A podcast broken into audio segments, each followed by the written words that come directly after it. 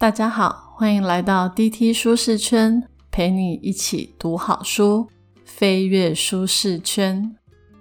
今天要介绍的这本书是我好几年前就看过的书。我每次遇到一些生活上的不愉快的时候，就会想起这一本书的内容。书的封面上有几句话特别的震撼人心，是作者伊玛内利修女写的。她写道：“开罗捡破烂的穷人啊！”你的安然自在从何而来呢？欧洲的富人啊，你为何不快乐？世间每个人都在追求幸福，但幸福究竟在哪儿呢？难道贫穷是一种富裕？富裕反倒具有毁灭性？他说：“富人，你为什么不快乐呢？”我虽然不是富有的人，但在台湾生活无余的我们。对比于非洲那些穷人，我们应该都是超级有钱的人。这本书看完之后，真的会让人回想再回想，非常的发人省思。我在准备这一集 podcast 的时候，刚好是印度 COVID-19 疫情最严重的时刻。过去一周，平均一个礼拜的新增病例就有三十六万人，跟我出生的寄用总人口数差不多。你可以想象吗？这就像才一天的时间，整个基隆的人都染病了，非常的可怕。我昨天看了一篇三立新闻的报道，才知道这一次的疫情会死这么多人。虽然说是天灾，但是也有不少的人祸在里面。大家都知道，应付的贫富差距很大，有三亿多的人口，一天只靠不到新台币五十八元在过活，在他们的国家。百分之十的富豪拥有了百分之七十七的财富。最可怕的是，这些有钱人他们总是独善其身，他们不愿意花钱出来帮助穷人，或是完善公共的医疗资源以及设施，使得印度长期以来公共卫生环境很差。新闻上甚至说，在孟买的贫民窟里面，有一千四百多个人，他们共用一间厕所。哇，真的很可怕。当疫情来的时候呢，这些有钱人趁很多国家还没有封锁印度的旅客时，就纷纷包机飞往各国避难，完全不顾人民的死活。但是这还不是最冷血的，更冷血的是，因为很多人生病没有氧气可以用，这个时候黑市居然抬高价格，大赚黑心钱，简直就是没有政府的状态。今天要跟大家讨论的这本书《贫穷的富裕》，说真的有一点沉重。以马内利修女说：“贫穷之所以存在，是因为我们接受了这种不公义的世界秩序。很多人以为只要把自己顾好就好，别人家的事不干我的事。但是这种漠视其实是促成了社会上许多不公不义的源头。就像我昨天也看了一篇报道，这次的印度疫情。”有许多的中产阶级是罹患 COVID-19 的大众，因为在二零二零年疫情刚开始的时候，中产阶级以上的人都躲在家里，不跟人家接触，他们自以为可以躲过疫情，殊不知二零二零年那一波疫情让很多底层的人民都开始产生了抗体，所以当这一次二零二一年四月疫情再度爆发的时候，中产阶级以上的人反而得病的比例比较高。我看到新闻里面有访问一个中年男子，他说：“我有钱，我什么都有，但是却救不了我姐姐。”唉，我们真的不要以为贫穷跟我们没有关系。如果我们持续的漠视他，有一天他会以我们不知道的形式向我们反扑。既然聊到了印度，有两部电影、一本书，让我对印度的贫穷可以一窥究竟。这两部电影就是《平民百万富翁》以及《人生起跑线》。那一本书呢，叫做《我在印度接近天堂，也看见地狱》。《平民百万富翁》有比较沉重一点，建议大家可以先看《人生起跑线》。《人生起跑线》这部电影跟这一本《我在印度接近天堂，也看见地狱》这里面说的穷人的生活非常的相似，都十分的温馨感人。在待会的介绍中，我也会提到一些情节。贫穷这两个字对我们来说都有点沉重，但书名的“贫穷”两字紧连的却是富裕。我们人生在世，富裕不正是我们追求的幸福之一吗？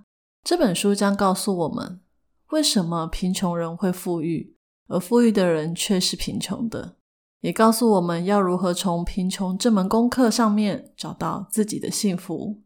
真的很推荐，目前觉得感情不顺遂、工作遇到瓶颈、生活里面充满苦难，或是未来不知道在哪里的人们，可以来看看这一本书。看完之后，会让我们内心的视野变大，帮助我们从问题中抽离出来，走向真正喜乐又富裕的人生。本集的 Podcast 将为你带来四个部分：一、贫穷与富裕跟你想的不一样；二、造成贫穷的原因。三、对于贫穷，我们可以怎么做？四、真正的幸福是什么？在介绍这本书之前，一定要跟你聊聊这一位伟大的作者——伊玛内利修女。伊玛内利修女已经在两千零八年的时候过世了。她在世总共活了一百岁。修女在二十三岁到六十二岁这四十年的期间里面。先后在土耳其、突尼西亚、埃及等地方服务。六十三岁的时候，他在埃及的贫民窟来帮助埃及的穷人，一直到他八十五岁的时候，才被强迫退休，回到法国。退休之后的修女也没闲着，她在法国仍然持续为贫穷的问题到处奔走，而且还从事了协助未婚妈妈还有流浪汉的工作。写这本书的时候，他已经九十几岁了。他把这一生看到的贫穷的问题、世界资源的不公义、幸福的真谛，以及人道救援组织可以怎么样、如何的运作，都写在这一本只有两百一十七页的书籍里。每一个字都发人省思。我看的时候，不停的画重点，停下来思考，再画重点，在思考。当初出版的时候，有五个人为他写推荐序。个个都是响叮当的人物，有我们最熟悉的已故艺人孙越孙叔叔，还有现任博幼基金会董事长的李嘉彤教授，评论家南方朔先生，还有两位资深的广告人，一位是已故的孙大伟，以及撰写知名广告词“好东西要和好朋友分享”的王念慈。很少书是值得我们一看再看。孙越叔叔就在他的推荐序上写着：“希望这本书成为我日后的伴手，以其时常提醒我后面当走的路。”首先要来谈的第一个章节是贫穷与富裕跟你想的不一样。书里面有提到很多伊玛内利修女在第三世界的故事。有一次，他收到一个从欧洲寄来要捐献给穷人的药品，他拿给医生之后。医生打开盒子后，居然大笑了出来。他说：“镇定剂，耶贫民窟谁会需要这种东西啊？这种东西我带到高级社区可能还用得着。原来贫民窟的人们并不需要镇定剂、抗忧郁药、安眠药这种处理心理疾病的病，因为他们不知道绝望是什么。”讲到这，你应该会觉得，怎么可能？他们活得这么辛苦，应该每天都很绝望啊！不，正是因为他们活得很辛苦，什么东西都没有，所以只要拥有一点点东西，就好像获得了宝藏一样，会感到心满意足。你说，贫穷是不是跟你想的不一样？那到底什么是贫穷的富裕？什么又是富裕的贫穷呢？《人生起跑线》这部电影中有一段很写实的剧情。刚好可以来谈谈看，什么是真正的贫穷，什么又是真正的富裕。这部电影主要是在讲述一对中产阶级的夫妻，他们相信教育可以改变孩子的命运。为了不让女儿输在起跑线上，他们使尽了各种手段，要让女儿进到贵族学校。一开始呢，他们特意去参加上流社会的聚会，假装自己也是上流社会的人。像是他们会特意去买名牌的衣服、包包，而且都是有那种很大的 logo 的那一种，把这些衣服、包包穿戴在身上，生怕别人不知道他们很有钱。但是呢，这种浮夸的举止，看在真正上流社会的眼里，就只是暴发户的行为而已。他们常常暗地里被嘲笑，很自然就被大家嫌弃。所以不管他们怎么摆阔，还是被贴上下等人的标签，进不了上流社会的圈圈。不过就在这个时候，剧情突然有了一百八十度的大转弯。那一所贵族学校每年都会给贫穷的人家留几个保障的名额。主角夫妇为了让女儿可以进去，居然马上跑去扮成低收入户，还搬到了平民住的区域。在那里，他们要尽量装穷，不可以让审查的人员发现，其实他们是假的穷人。本来以为只要混过一段时间就好，没想到这对夫妇居然在那里交到了好朋友。好朋友的家里也有一个跟他们女儿差不多大的男孩。他也想要去申请那一所贵族学校，后来学校抽签抽中了主角的女儿，好朋友的儿子没有上。简单来说，就是那个女孩抢走了那个男孩的机会。但是他的好朋友并没有因为这样就怨恨主角，他居然担心主角没有钱给他的女儿念书，还跑到路上去制造假车祸，骗了人家一笔钱，要给主角的女儿当教育费。我看到这里的时候都快哭了。那个穷人，他宁愿受伤，甚至可能有生命的危害，都要帮朋友来筹钱念书。对比于当初主角极力讨好的那些上流社会，却对他们视若敝屣，完全没有看在眼里，真的差很多。你们说，真正富有的人是谁？真正贫穷的人又是谁？这部电影真的非常好看，它的结局很完美哦，建议大家有空一定要来看一下这一部电影。伊玛内利修女是法国人，但她自愿到第三世界跟穷人生活在一起。她在书中写下了一段话，她说：“这是一个令人百思不得其解的吊诡问题。住在开罗贫民窟的拾荒者，他们一无所有。”但却总是笑容满面。在我们富裕的欧洲，批评、责难总是司空见惯的事。我们甚至忘了最简单活着的喜悦。以马内利修女对穷人跟富人做了一些比较。在穷人的世界里，时间就是关系，大家把时间花在跟亲人朋友聚在一起上，他们因为彼此相聚感到喜乐。在富裕的世界里，时间就是金钱，人们不断追逐金钱，为的就是追求生活中各样的享受。被物质主义、消费主义的错误思想给左右，整天都在想着如何买更昂贵的物品来彰显我的价值。在穷人的世界里，人际关系是日常生活首要的药物，家人和社群成了生命中的基本脉络，不管是。老人、病人，只要是家人，就得生活在一起。但是在富裕的世界里，为了追求财富地位，大家连关心家人的时间都没有，甚至只要是不具生产力的人，就会被抛弃。你可以看到，在富有的国家里，虽然有很多富丽堂皇的养老院，但其实那里就是让老人等死的地方，家人根本很少去看他们。就让他们孤独的老死。我在印度接近天堂，也看见地狱。这一本书里面有谈到，作者鲍勃九岁就从印度移民到美国，他现在是一个事业有成的主管，但是他现在每天都在担心两个孩子未来的教育费、房贷，工作上忙得要死，还要烦恼怎么照顾年迈的双亲。在外人看起来，他虽然很富有。但是心里总是有着极度的不安全感。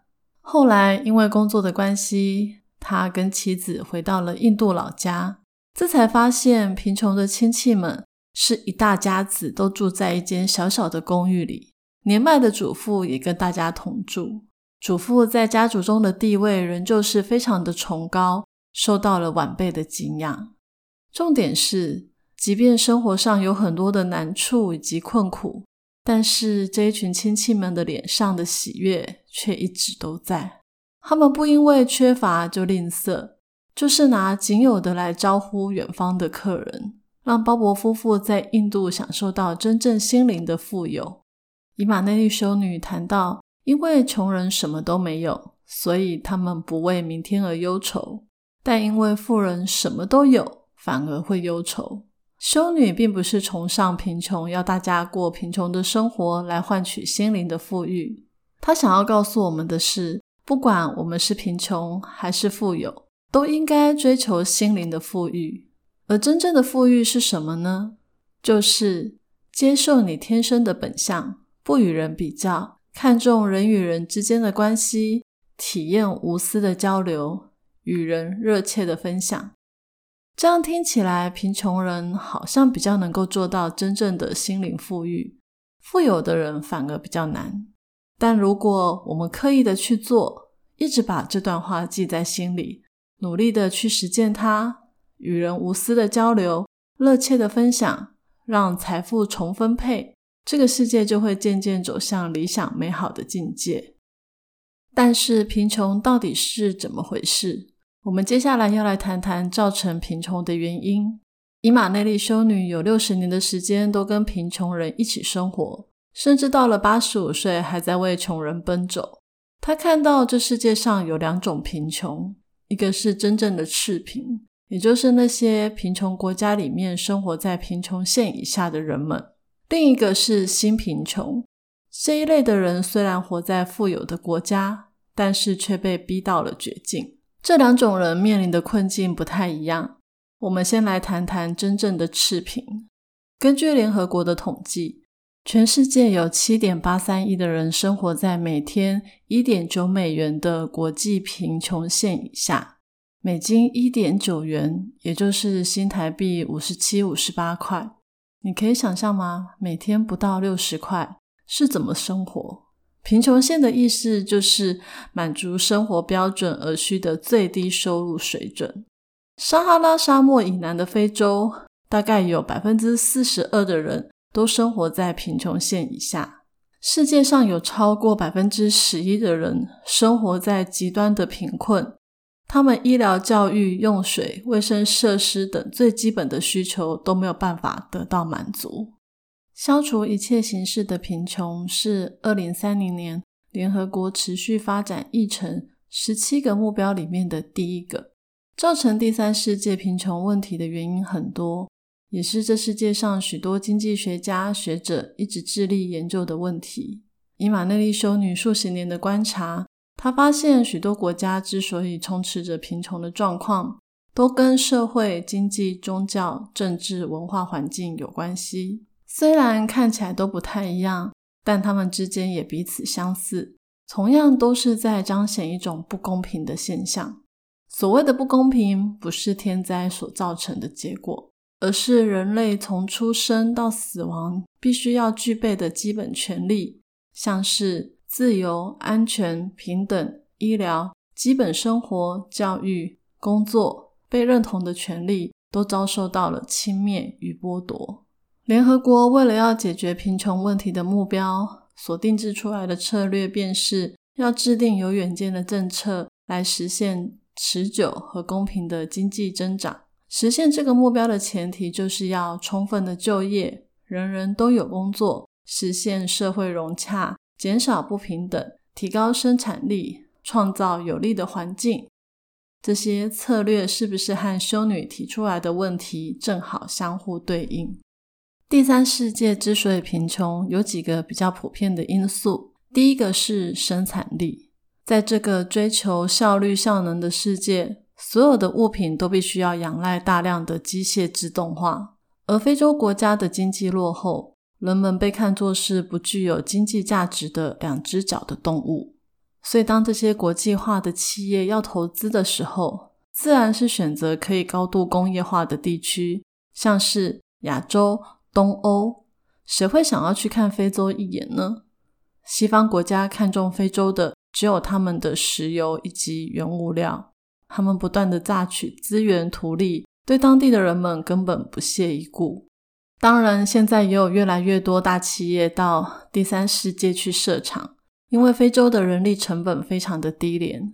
根据二零一五年国际劳工组织的资料。伊索比亚成衣制造业工人的薪资每个月二十一块美金起跳，而且没有基本工资可言，也就是每个月只赚六百三十块的台币，这依然是活在贫穷线以下的薪资。诶再加上富有的国家的消费者已经被养成一种心理习惯，我们都预期服饰业将提供大量而且廉价的服饰，所以呢，也导致这些企业一再的压榨当地的员工。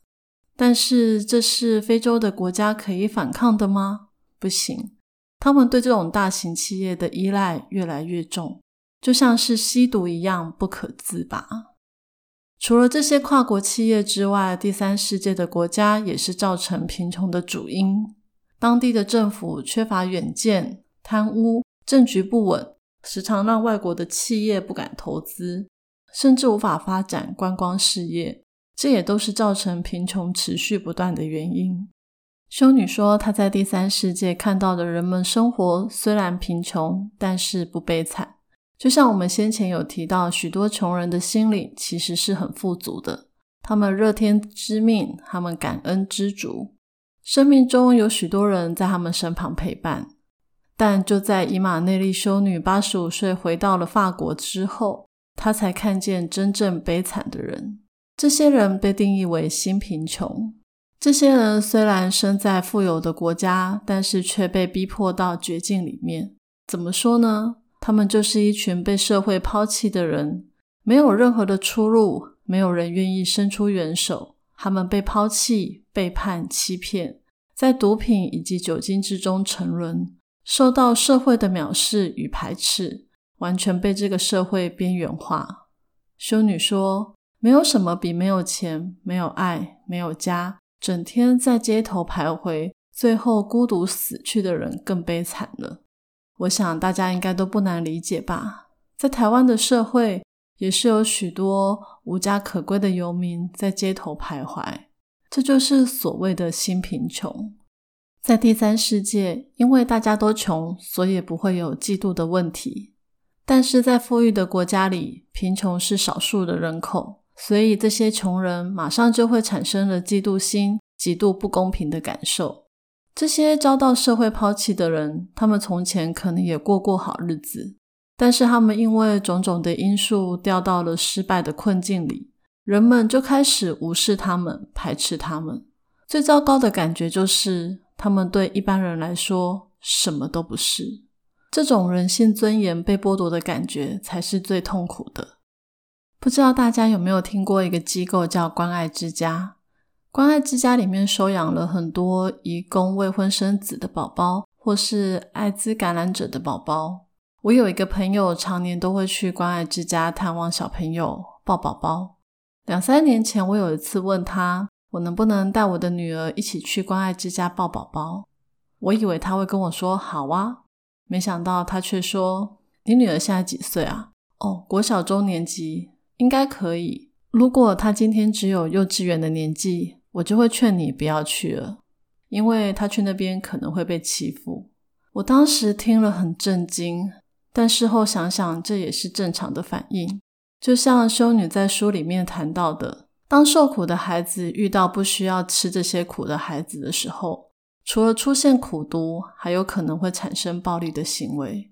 因为就算孩子还这么小。他们都知道人们应该生而平等，凭什么我过得这么苦，他却过得这么爽？说真的，这样的处境让我感到很难过。但难过有什么用呢？最重要的是，我可以做什么？第三部分，我们就来谈谈对于贫穷，我们可以做什么。首先要谈的第一点是每个人都可以做得到的，就是对人的尊重。不管在世界上任何一个地方，穷人最崇高的欲望，也是最基本的需求，就是博得他人的尊重。尊重不是说我给你钱、给你帮助就叫尊重，真正的尊重是把对方的想法纳入考量，而不把我们的想法强加在对方身上。每个人都是有价值的，有权得到尊重，有权来拒绝我们看起来对他是有帮助的事。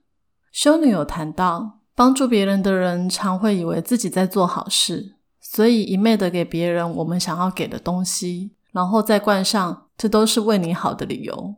但是穷人并不喜欢这样，这是一种施舍，不是尊重。如果我们硬要给他们我们所期望他接受的，这样会把维系他生存的最后一根线，也就是选择的自由，给切断了。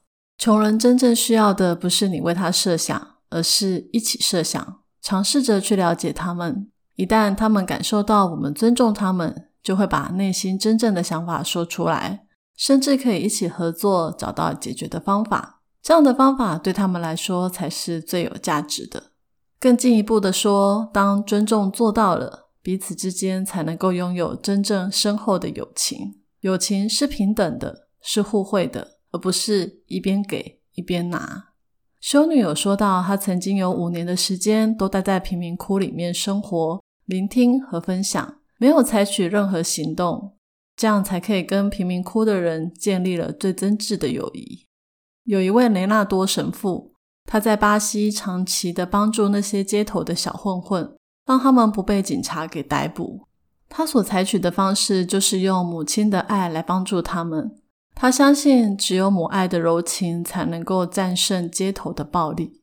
所以，当他收容或者是教育的某一个小孩逃跑的时候，甚至还偷走了他仅有的财物，神父会呐喊着说：“一定是我爱他，爱的还不够多。”他会走遍每个贫民窟去找这位俏家的孩子，直到找到为止，然后双手抱着他说：“回来吧。”这并不是特例。在台湾也有许多为孤儿、未婚妈妈、游民、老人服务的机构，这中间有许多位天使在爱着这些被社会遗弃的人。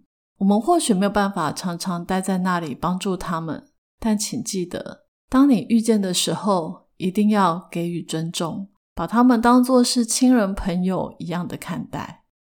对于贫穷，我们还可以做什么呢？第二个是。面对不同的苦难，必须采取不同的方式。在帮助弱势团体的时候，我们常常以为自己是在做好事，就容易无限的任凭我们的意愿强势来设计自以为对别人很有帮助的东西。这种自以为是超人的行为，很有可能会带来反效果。就像修女之前有谈到，我们必须先建立关系，以陪伴、倾听开始。真切的去了解那些造成贫穷以及苦难的根本原因。修女服务过非常多的平民，他发现根本没有任何一种方式是可以套用在所有的情境上。事实上，每一种苦难都需要用独特的方式来处理对待。他们必须针对每一种状况发展出合宜的策略。再来讲一个案例故事，在法国同样也有一群遭受到遗弃的青少年。这群不良少年，他们个性粗暴，他们整天偷窃、杀害、毁坏，唯一追求的目标就是金钱。有了钱，就可以换到更多的享乐，即便是杀人也可以。有一位传道人叫季吉尔伯，他看到这群青少年现在不可自拔的苦难中，他没有办法袖手旁观。他相信每个人都是按照神的形象所创造的。不管人被什么垃圾给掩埋，它的价值依旧不会消失。所以，这位传道人他在法国瓦尔省为这些青少年创立了一个叫老鹰中心的地方。这个老鹰中心呢，就是让来到这里的青少年每个人都要负责养一只动物，有可能是野猪、袋鼠，甚至是骆驼都有可能。他们要对这些动物负起责任。要喂他们、养他们、洗他们，甚至要抚摸他们。这些孩子以前在大人身上受到了很多虐待、欺压、暴力，所以他们对人们总是充满了怒气，想要报复。但是他们跟这些动物的关系不一样，这些动物从来没有给他们苦头吃过。透过照顾动物，孩子跟动物渐渐培养出友谊。最后，居然连他们过去所遭受到的伤害也慢慢被抚平。哇哦，你说这是不是很神奇呢？每个人都渴望爱与被爱。一个受伤的灵魂，仅仅是靠着照顾一个爱他、依赖他的生命，就可以有所改变。第三个，对于贫穷，我们可以做什么呢？就是让所有人都能参与团结互助工程。简单说，就是去当志工。一般来说，当志工的人都是希望可以认识更多人，对社会有贡献。如果是去远方呢，还可以让旅行变得更有意义。常常会有很多人来找修女咨商，他们会说：“我工作不顺，感情失败，生活的一塌糊涂。”修女就会建议他们可以去第三世界当志工。修女说，她碰到每个做过志工的人都说：“我们是怀着服务他人的心出发，回来时却发现自己满载而归。”有一个欧洲女孩因为感情变故，她的心情糟糕到不行。后来，她决定跟另外一个朋友去印度当三个月的志工。